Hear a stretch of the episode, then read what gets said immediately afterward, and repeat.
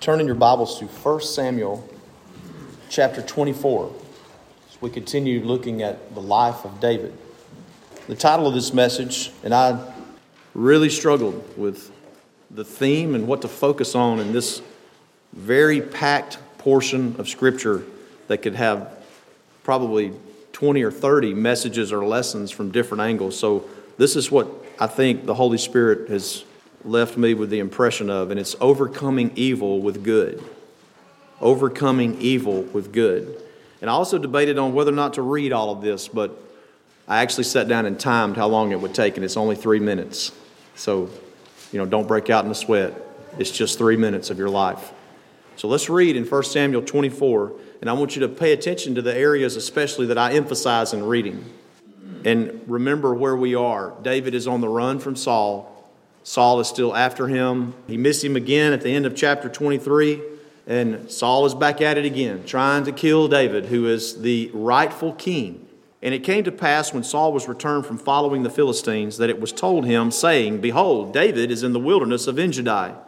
Then Saul took 3,000 chosen men out of all Israel and went to seek David and his men upon the rocks of the wild goats. And he came to the sheepcotes by the way, where was a cave. This is another cave besides the first one we talked about. And Saul went in to cover his feet. Saul was tired and he goes in to take a nap. And David and his men remained in the sides of the cave. Now, this is a great irony here. Saul is surrounded by David's men. Saul has gone to kill David, and he winds up being completely surrounded in a cave, unknowing this, by David's men. And the men of David, whispering, of course, said unto David, Behold, the day of which the Lord said unto thee, Behold, I will deliver thine enemy into thine hand, that thou mayest do to him as it shall seem good unto thee. Side note, the Lord never said that. Then David arose and cut off the skirt of Saul's robe privately or secretly. And it came to pass afterward that David's heart smote him because he had cut off Saul's, uh, Saul's skirt. Saul was asleep and didn't know that David had done this. And he said unto his men, The Lord forbid that I should do this thing unto my master, the Lord's anointed, to stretch forth mine hand against him, seeing he is the anointed of the Lord. So David stayed his servants with these words. The servants were ready to kill Saul. And they suffered them not to rise against Saul, but Saul rose up out of the cave and went on his way, oblivious to what had just taken place. David also arose afterward. Now, watch this now, and went out of the cave. And remember, there's 3,000 men outside of this cave with Saul looking for David to kill him. But David rose up afterward and went out of the cave, cried after Saul, saying, My Lord, the king. And when Saul looked behind him, David stooped with his face to the earth and bowed himself. Could there be any more vulnerable position in the face of the man trying to kill you and his 3,000 men. And David said to Saul, Wherefore hearest thou men's words, saying, Behold, David seeketh thy hurt. Behold, this day thine eyes have seen how that the Lord had delivered thee today into mine hand in the cave, and some bade me kill thee. But mine eyes spared thee, and I said, I will not put forth mine hand against my Lord, for he is the Lord's anointed. Moreover, my father, notice how he refers to Saul. See, yea, see the skirt of thy robe. No doubt David is holding this up. In my hand, for in that I cut off the skirt of thy robe and killed thee not. Know thou and see that there is neither evil nor transgression in mine hand, and I have not sinned against thee, yet thou huntest my soul to take it. The Lord judge between me and thee, and the Lord avenge me of thee, but mine hand shall not be upon thee. As saith the proverb of the ancients, wickedness proceedeth from the wicked, but mine hand shall not be upon thee. After whom is the king of Israel come out? After whom dost thou pursue? After a dead dog, after a flea. The Lord therefore be judge and judge between me and thee, and see and plead my cause, and deliver me out of thine hand. And it came to pass, when David had made an end of speaking these words unto Saul, that Saul said, now listen, this is Saul who has lost his mind to his jealousy and his hatred of David. Saul says, Is this thy voice, my son David? And Saul lifted up his voice and wept. Don't tell me for one second that Saul is not a child of God. Can you get that picture in your mind? David's down on the ground holding up the skirt above his head as his face is to the ground, the skirt that he cut off of Saul. And Saul is standing there weeping. The pictorial definition of the word wept right there is of a man with his hands in his face, weeping, convulsing uncontrollably. And Saul says to David, Thou art more righteous than I. Amen. For thou hast rewarded me good, whereas I have rewarded thee evil. What a confession! And thou hast showed this day how that thou hast dealt well with me. For as much as when the Lord had delivered, the Lord had delivered me into thine hand, thou killest me not. For if a man find his enemy, will he let him go well away? Wherefore the Lord reward thee good for that thou hast done unto me this day. Now watch this.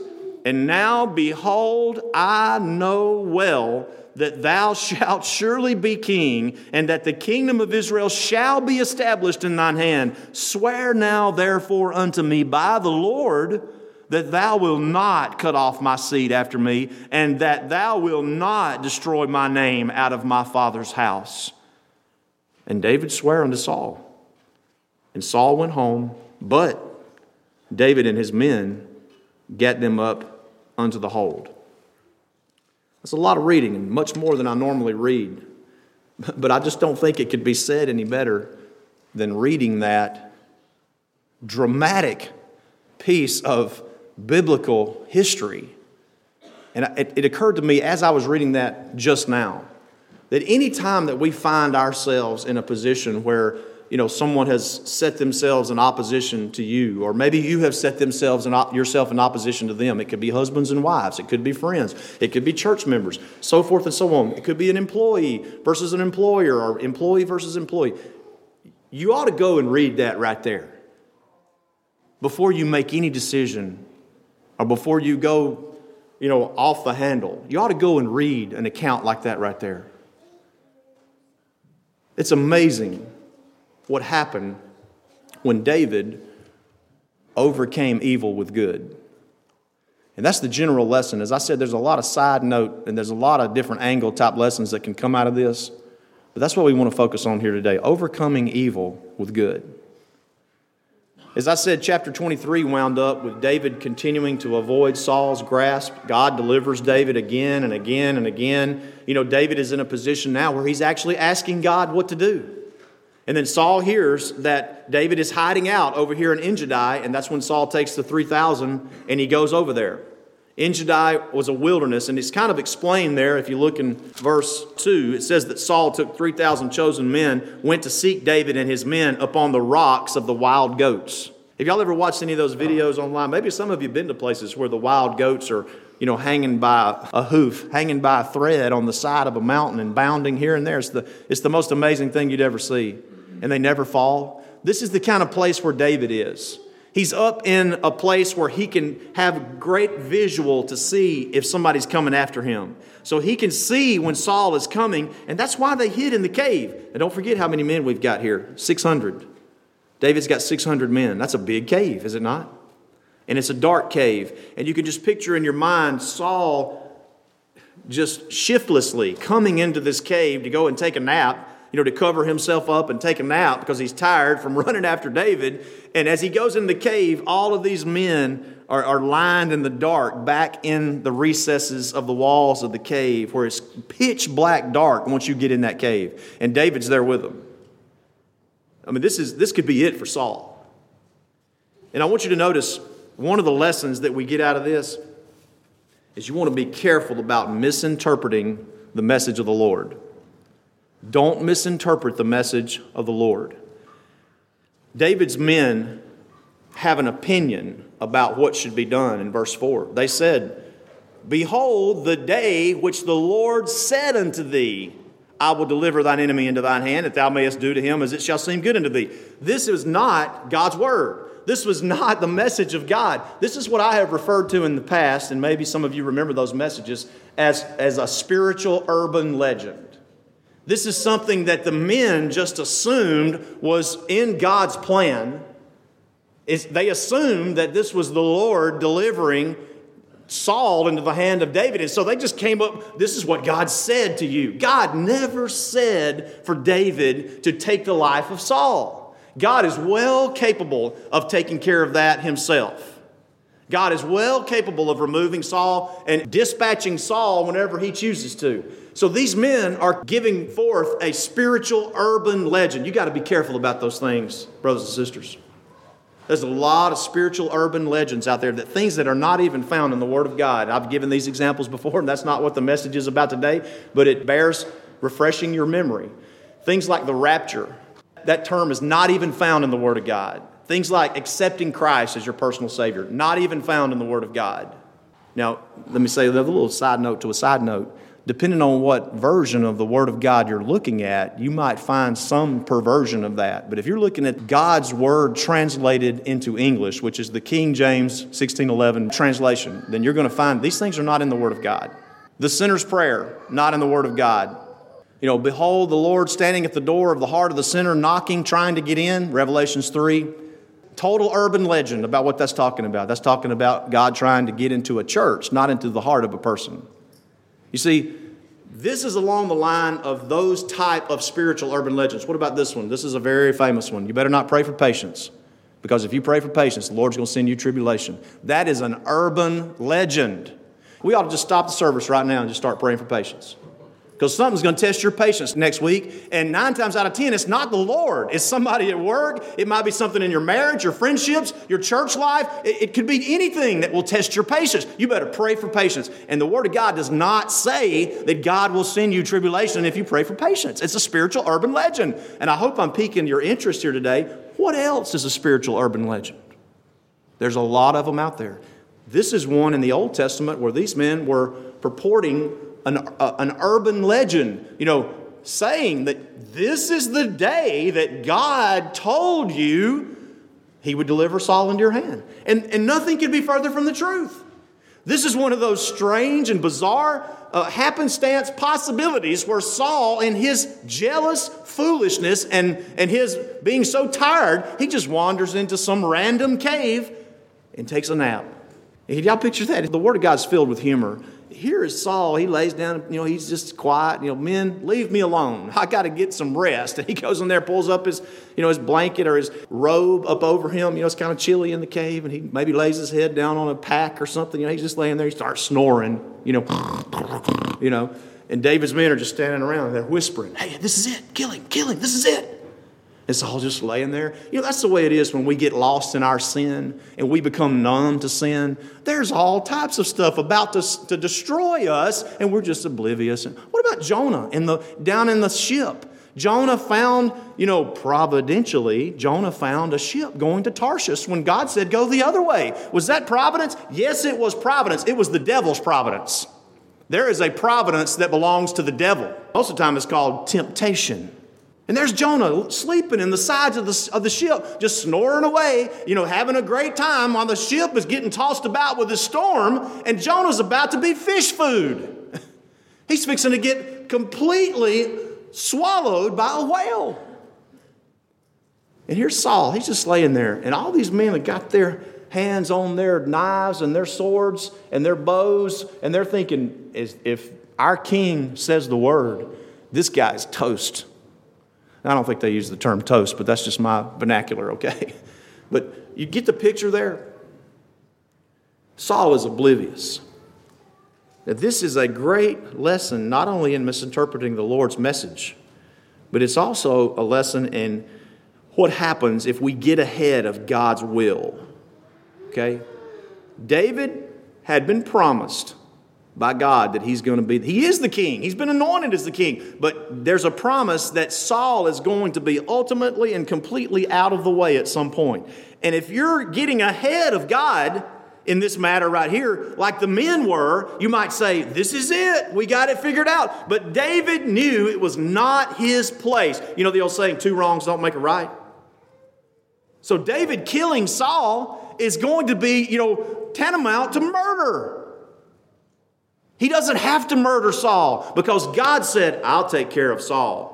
You leave that to me. Child of God, there's so many things that we want to monkey with and manipulate in our lives. And I know there's some of you that know me that are sitting there, and, yeah, you're the worst, and you're a hypocrite for saying that. I admit it. You know, I, I want to see you know things work out and just like that and i want people to get back together and i want people to, to resolve their problems and i want people like saul not to chase after people like david and on and on i could go. But there's just things that we have to just leave in god's hand and god's timing. You see? Oh goodness. Being the type of personality that i am who who, who loves to help people and loves to share the Word of God and help people. You know, the fact is, people just don't always take the Word of God and do what the Word of God says. The fact is, your preacher sometimes doesn't do that either. I know that's what God's Word says, but I just feel like, uh, you know, I need to go ahead and monkey with this or, you know, see if, you know, I can, you know, do this or do that. Eh, there's just some things you just got to leave in God's hands. As a matter of fact, a lot of things that you ought to just leave in God's hands because He is well capable of handling those things. Do what you can do. But at the end of the day, whenever you've done what you can do, just leave it in a holy, sovereign God's hands to take care of it. And that's what David does. David says, I know I'm king. I know I'm going to be on the throne one day. And if I do what these men are falsely telling me to do, getting ahead of God and misinterpreting the message of God, then I'm going to mess up. Two wrongs don't make a right. So, you might think about some other examples. This is an interesting example of how Sarah she pushed Hagar on Abraham. You remember that? Sarah just said, "Well, God's not going to do what he promised the old man to do. He's not going to do what he promised." And he must mean that my husband Abraham is going to have a child, but it's not going to be through me. I mean, you can see logically how she would think that way. You know, because her womb is dead and she was never able to bear a child her entire life.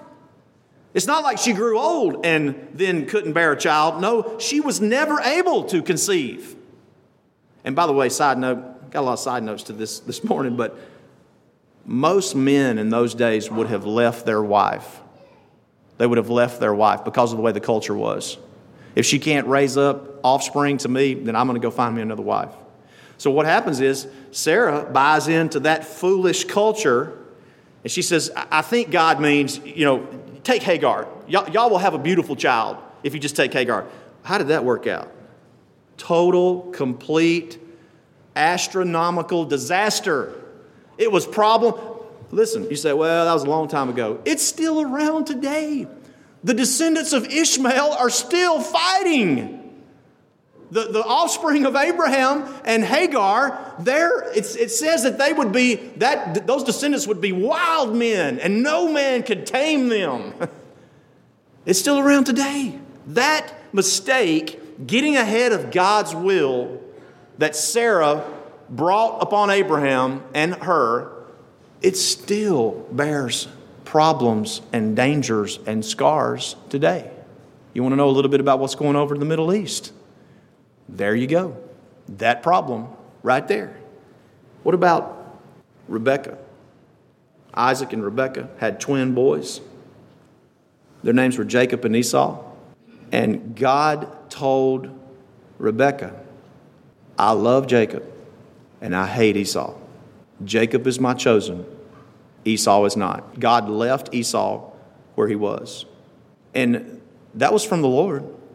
It says that in the book of Romans that he told her that. God told Rebecca that. And God telling Rebecca, her knowing that, Rebecca did a lot of foolish things getting ahead of God's will.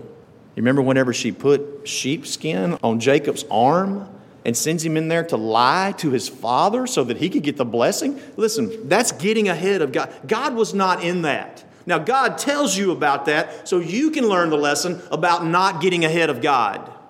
See, God is well able to make Isaac produce a blessing out of his mouth for the younger son, Jacob. God's able to do that. See, we forget those things and we think we've got to monkey with it, to manipulate it, and to do something about it. It's so it's such a relief.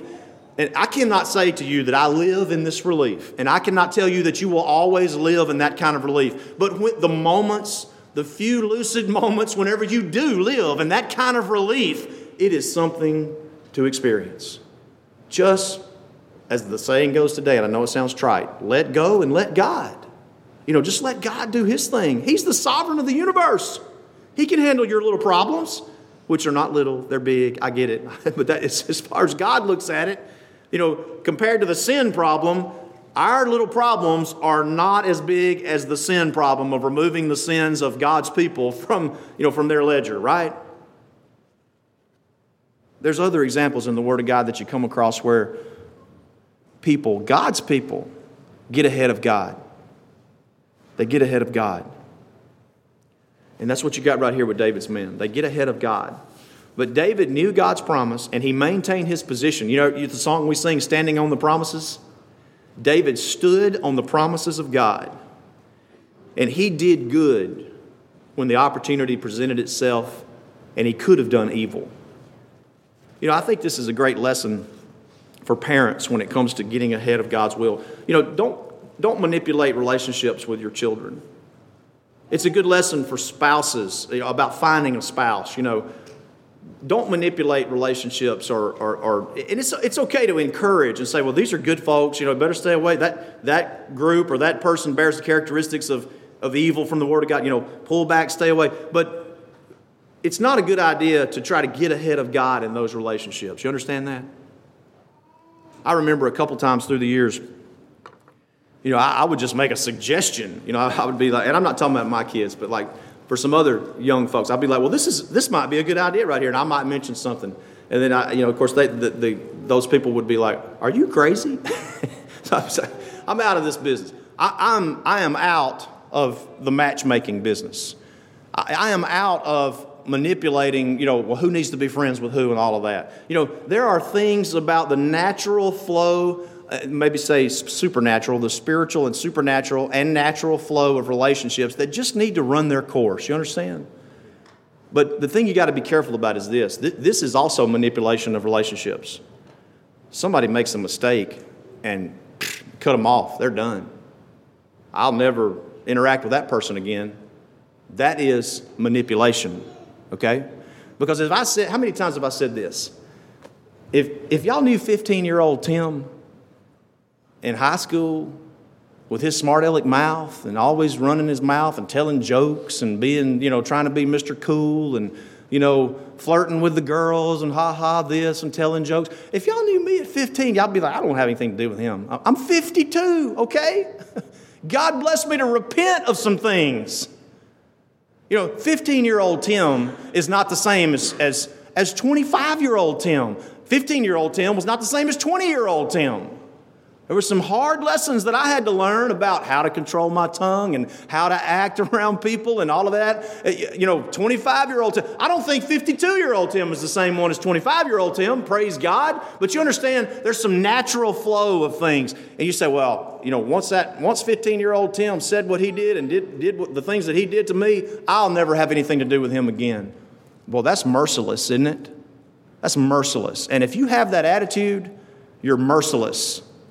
And you're also a hypocrite because you say, well, you know, if my kids, you know, if this kid, if 15 year old Tim did something wrong, but my kids don't ever do anything wrong, are you kidding me? You need to take a reality pill. All of our kids in this room are sinners. All of the adults in this room are sinners. All of the all age groups, even sweet little Manly back there, who I feel like can't hardly do any wrong, but He's a sinner too. He came here as a sinner. You know why? Because he took on the nature of his parents. And you know where they got that from? At least one of them got it from me. And you know where I got it from? All the way back to Adam. We take on the nature of our fourth. We're all sinners. Be merciful to one another. So when somebody does something wrong, can we say this? Can we agree that nobody under the sound of my voice has ever seen or experienced anything like what Saul was doing to David? And if Saul was doing what he was doing to David, and David can go out and bow himself to the ground in front of 3,000 soldiers that have been commanded to kill him, and the removed king himself standing there, I tell you what, you've never faced anything like that. Never. And I pray to God you never do. But it's a great lesson because here's the peanut gallery over here whispering in David's ear in the dark, in the dark. Do it, kill him, do it pull away, get away from them. Ah, it's, it's, your, it's your time. You know, it's all about you. That's what they're saying. It's you. It's you. If these guys had had these little fellows right here, they'd have been posting online, you know, about themselves and about David. You see, it's all about you. That's what they're saying. But it's not about you, child of God. And it's not about what, what you have in front of you. It's about what does God want. What a relief in life when you finally start asking, Lord, what would you have me to do? And see, if you let some of these natural flow type things run their course, you know what you got? You got yourself some very teachable moments. Parents, if you, if you have patience, if you're, if you're praying for patience and don't believe the spiritual urban legend about don't pray for patience because it'll bring tribulation, what you'll get is you'll get some teachable moments where yes, you'll have to stay up late, and yes, you'll have to go over things, you know, like 10,000 times like I have, but, but it's teachable moments because you know what? Those little those young guys are going to face things like that out in the world. And if the reaction is get away get away pull out pull back what do you think their relationships in life are going to be like? They're going to be disasters. It's not cut and run for the child of god. It's overcoming evil with good. You're going to be hurt and i'm not just talking about the young guys. In life you're going to get hurt you're going to be betrayed. You're going to have things that come at you that you don't understand. And the bar none across the board response of the peanut gallery is going to be take care of yourself, do what you got to do to get by, you know, get your pound of flesh. But the bar none answer of God in this matter, the Lord Jesus Christ, and God's people, to God's people, is overcome evil with good. You always win when you overcome evil with good. You talking about keeping score? Well, that person got their lick in, I'm going to get my lick in. God's got a better plan. When you overcome evil with good, you completely win. It's not even the same, it's not even keeping score. You win. and that's what David does here. You're always going to have these bumps and bruises. By the way, that doesn't end. And as a matter of fact, you know, I thought, well, maybe, you know, when I when I, you know, get over 40, you know, everything will kind of calm down a little bit, but slow down a little bit. Now it feels like it just ramps up. You know, and then you know you think, well, there's coming a time when I won't have to worry about bumps and bruises anymore. There is coming a time when you won't have to worry about that, and that's when you lay your head down for the last time and take your last breath, or the Lord comes back. You're always going to have bumps and bruises. You know, and you say, well, I don't want my kids to have any. That is an unrealistic view of, of, of the way things are. It's unrealistic because you're going to have bumps and bruises no matter what. Those are teachable moments to prepare for life. But you got to watch out for devilish providence. You got to watch out for the devils throwing snares and temptations out there. Those men were saying, Kill him. This is your opportunity. You know, just because there was a ship waiting to set sail down at Tarshish does not mean that God was in that. He was not in that. Listen, if you don't know what to do, this was a, a real gut call, gut check time for David because he's in a moment where he could actually do something. And, and I, I think this is just my conjecture because it doesn't say this, but I really think that when David stepped forward out of the sides of the cave and he began to approach Saul, who was laying there snoring, oblivious that death was possibly hanging over his head, it may be that David kind of had in his mind, maybe they're right. maybe they're right as he kind of crept closer with his knife. And as he crept closer, the Lord gets a hold of him. And you remember my promises? You remember what I said? I'll take care of Saul. And so David gets there, and you know, all the men are probably over there going, Get him, he's got him, he's got the knife raised, he's going in. And then he just slips off and cuts a little piece of Saul's robe off, off of the corner. And he slips back into the sides of the cave. And it says that David's heart smote him, even cutting off the edge of his robe. This is an incredible lesson that not only did David you know, not violate the promises of God. But he also stopped others from gainsaying and gossiping and doing something horrible. See? When he stepped back into the edges of the cave, if you notice, I'm sure the men were going, What is he thinking? Has he lost his mind? It says in verse 5 David's heart smote him because he'd cut off Saul's, uh, Saul's skirt, and he said to his men, The Lord forbid that I should do this thing unto my master.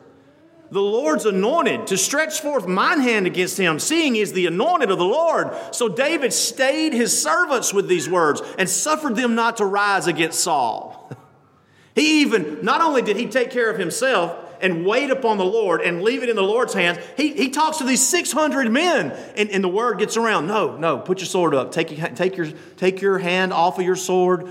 We will not kill Saul. We're going to leave Saul in the hands of the Lord. Think about that. David, Saul rose up out of the cave and went out. You know, he yawns and you know pulls his robe back around him. Doesn't even notice that there's a little piece of his robe cut off and he goes outside and he's walking away. Now let's get back to started to finding David and let's kill him. And about that time, David comes walking out from behind him. You talk about some irony and some humor in the Word of God. So David comes walking behind him. And as I said, he falls down to the earth with his face to the ground. You can't get any more vulnerable than that. Child of grace, do you know that's always a position? For whatever reason, in the mysteries of the Spirit of God, in the mysteries that flow around in the hearts of God's children, it is the most unlikely, illogical thing to do. It's the most illogical thing to do. Here's a guy that wants to kill him, and he goes and lays down before him with his face to the dirt, and he begins to give that great speech there that he gives to him. There's just something about that vulnerable position whenever you position yourself before someone maybe that you have offended or someone that has offended you. It's very hard to, to wail and hammer on someone when they're down at your feet with your, their face in the dirt. There's a great lesson in that from David. And, and by the way, this is the ultimate overcoming evil with good. Overcoming evil with good. David is positioning himself, by the way, as a type of Christ here as he lays down, voluntarily lays down before his enemies. He's a beautiful picture of the Lord Jesus Christ. Matthew Henry commentary said this Thus did David render good for evil to him from whom he had received evil for good, and was herein both a type of Christ who saved his persecutors, and an example to all Christians not to be overcome of evil, but to overcome evil with good.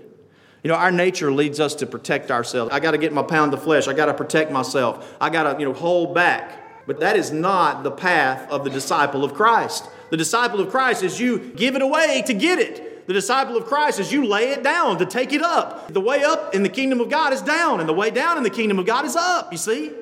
It's not going to make natural sense to you, especially when you're hurt or when you're offended or, you know, when things happen. Well, I'm just going to, you know, get my licks in or I'm just going to withdraw or I'm just not going to have anything ever to do with that person again. Child of God, in this dark time that we live in, we don't have that option, you see?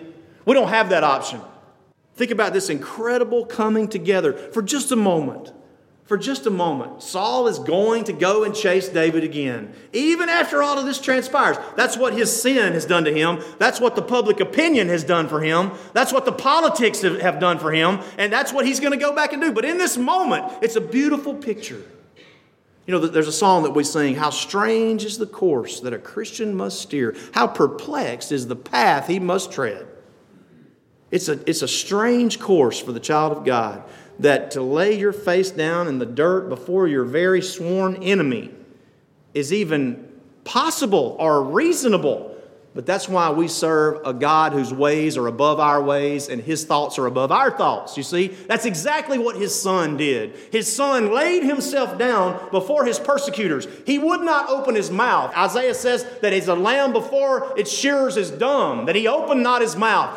Jesus could have called down 10,000 legions of angels and completely dispatched every person on this earth, the earth itself, the universe. He had the power to do that, but he restrained himself. That's the lesson here. If you can't restrain yourself, you'll never be able to overcome evil with good. David restrained himself and stood on the promises of God. Notice David says, in verse 10 and 11. He says, Moreover, my father, see, yea, see the skirt of thy robe in my hand. He holds up the little piece that he cut off. You know, when I think about that skirt, there's been a lot of conjecture and commentary. You know, what, what does that skirt, what does that little piece of cloth represent? Well, I, I don't know all, you know, what the theologian thinks it, thinks it represents, but for me, it's a token of mercy. That's what it is. It's a symbol of mercy. Because David, at that point, when Saul was asleep, he had, there was a possibility he could have plunged the knife into his heart and, and dispatched Saul.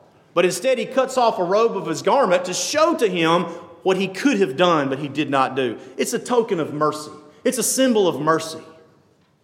And it's a beautiful picture of the mercy that God has shown towards us. The empty grave of Jesus Christ is a token of mercy for you. The church of God is a token of mercy for you. The preaching of the gospel God didn't have to give that to us. He was not, you know, it wasn't something that we required of him. The preaching of the gospel and the gifts of the ministry are tokens of mercy from God. One another, each other, believing in the truth, loving the Lord, those are tokens of mercy.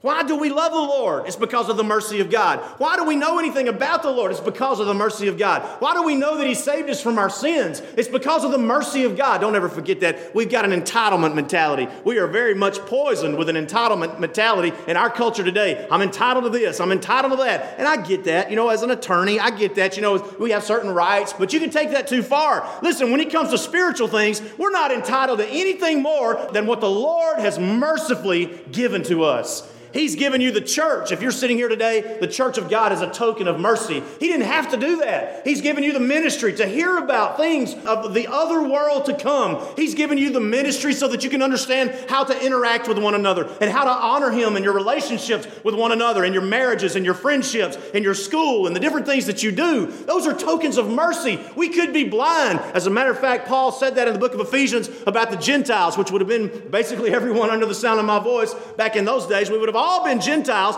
And he said, You were without mercy and you were in darkness out there before the Lord Jesus Christ came. And he opened up understanding and he brought light to the world so that you could see he's resurrected. He paid for your sins. And, and before that, God's people in uh, other nations besides the Jewish nation, they were in complete darkness. Child of God, you're in the light. Cling to the light. David's men in the cave, they were in darkness, literally and spiritually. They were misinterpreting the message of God. They were not understanding the opportunity that was there before David. And David displayed God's glory in what he did because he showed mercy on Saul. Mercy is always going to show God's glory. Always. That's what David did. He overcame evil with good. Well, let me say this. Got several side notes today. Y'all can see there's a lot of stuff in here. But I want you to think about this David is a type of Christ. You know, Christ is the super David, Christ is the descendant of David, but he's also before David because he's eternal. And I think what you've got here in this picture with him cutting off the skirt of Saul and taking it out there and showing it to him, I believe it's a picture of the cross. I believe it's a picture of the Lord Jesus Christ on the cross. In Matthew, the 26th chapter, whenever they came to take Jesus, what happened there? You know, Jesus turns, Judas is there. Judas betrayed Jesus with the kiss. He said, Whomever I kiss on the cheek is going to be the Son of God, the one that claims to be the Son of God. So they take Jesus, they've got him in their arms. And Peter, not understanding what's going on, what does he do? He yanks out his sword and he reaches out. Some people say that he was just a bad aim. You know, he's really trying to take the head off of the servant of the high priest, and that's probably true because, you know, it's, think about it just for a moment. If you were going to swing downward and hit somebody and take their ear off, and you got their ear, you're also going to take their shoulder off, right? Y'all, y'all see that? Am I crazy? So I think Peter was reaching back and going sideways, swinging for that guy's head, and the poor old fellow just goes, Am I crazy? Maybe I am. Y'all just forgive me if I am.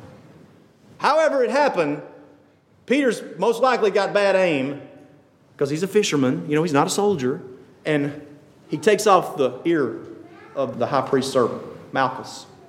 In one of the other gospels, Jesus takes that ear, puts it right back on him, boom, healed. That's amazing, isn't it? What kind of doctor is that? That is the great physician, is it not? Don't you wish you could go to the doctor and you know have things put back on like that or fixed just instantly like that? And Jesus says this: put up your sword. By the way, it doesn't mean that Jesus didn't believe in self-defense because just previously Jesus had asked, how many swords do you have? And they said, Two. He said, That's enough. Christ believed in self defense. But in this moment, it was not time for self defense. It was time to fulfill the will of his Father. And whenever Jesus put the servant's ear back on and healed it, he looks at Peter, he says, Put up thy sword, because they that live by the sword are going to die by the sword. And he said, Know ye not that I can call down 10,000 legions of angels at this very moment and destroy everything that is against me. That's a picture of David in the cave. David, the precursor of Jesus. David, the many, many, many great grandfather of Jesus. He's got those 600 men in the cave surrounded this one enemy. What kind of, what kind of chance do you think Saul is going to have when David says, Go, get him? No chance at all. He's asleep. And even if he was up, he doesn't have a chance. The Lord Jesus Christ, as he hung there on the cross, maybe you've envisioned this before, but I can just picture those 10,000 legions of angels circled around the Calvary's hill as they're looking. You can't see them with a natural eye, but they're gathered around. I can just see them with their hands on their swords.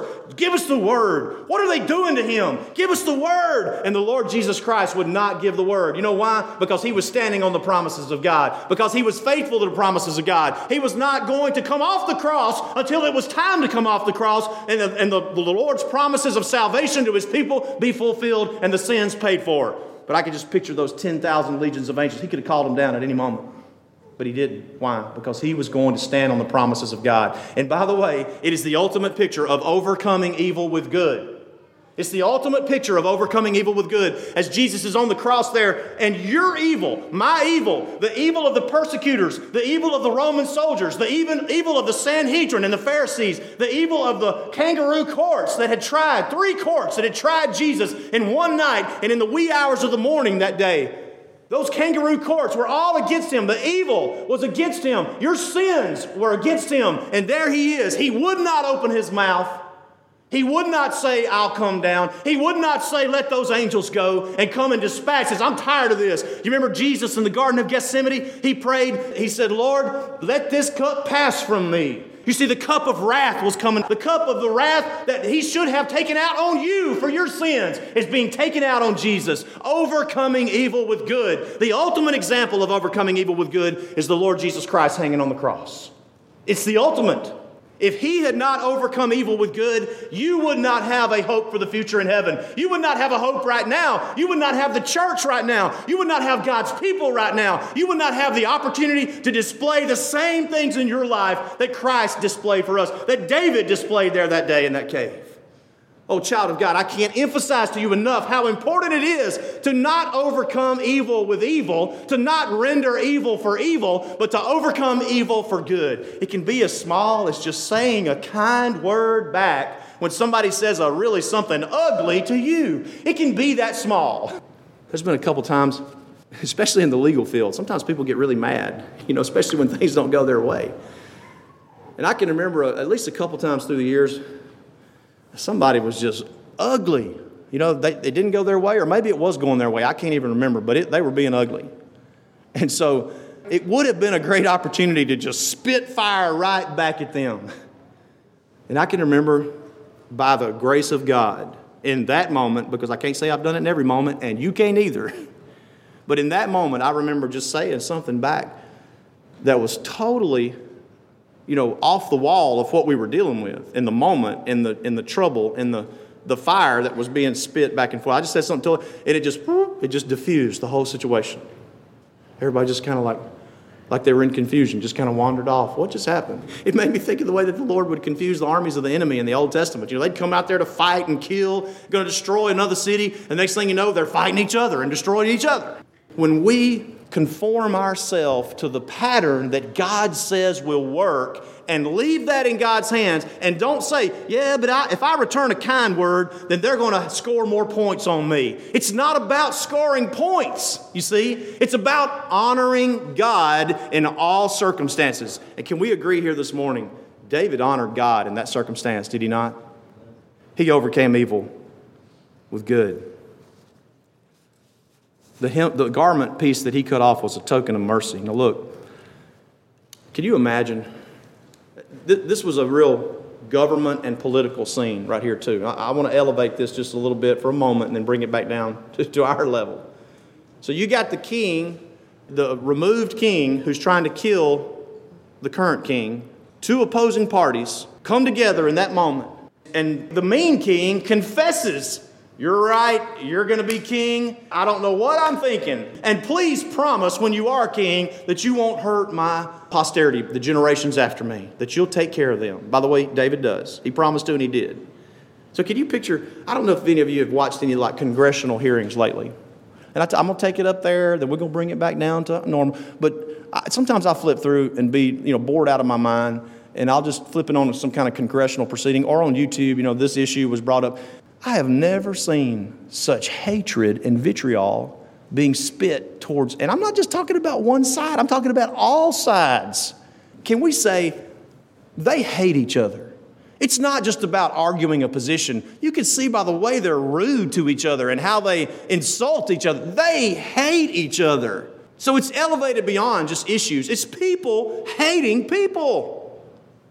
And can you imagine if all of a sudden one of those congressmen or congresswomen just started, you know, I've hated on people, I've insulted people, I've, you know, even though our position is right or maybe they think it is or whatever, I'm just going to start overcoming evil with good. Could you picture in the halls of Congress up there in Washington, D.C., if the whole right side of the aisle and the whole left side of the aisle got down on their faces with each other and just confessed, You're right, you're right. I'm sorry. I never should have insulted you. Oh, praise God. Pray for me. Don't cut me off. And I know y'all are thinking, that's crazy. It'll never happen. Same thing they said about David and Saul.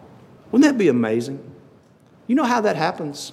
It doesn't happen by some magic. It happens because of tokens of mercy. It happens out of mercy. If anybody finds mercy, it's because someone's overcoming evil with good. I don't want to leave you up there in the halls of Congress because that's about as far away from us as anything practical we could possibly find. But I want to leave you right here in Bethlehem Primitive Baptist Church, on the carpet, in the pews, and understand that's what it means for you, that's what it means for me. Things are going to happen that you don't like. People are going to say things that you don't like. You're going to do that from time to time. Sometimes you might not even realize it. Isn't it good to know that you've got an example like David who had the opportunity to go against the will of God, but he followed the will of God. And isn't it great to know that there's an opportunity that, that, when you get those opportunities, that it's just like the Lord Jesus Christ who saved you from your sins when all of your evil was against him. He didn't smash your evil with evil, he overcame your evil with good by laying down his life. And you have a future.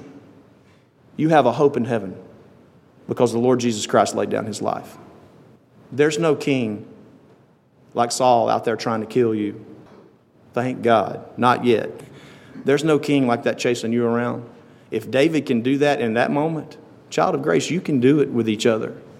You can do it with me. I can do that with you. You want to have a healthy, vibrant, growing fellowship in church, in the workplace, in marriage, in friendships. It is mandatory that we follow the example of David and that we follow example of the Lord Jesus Christ.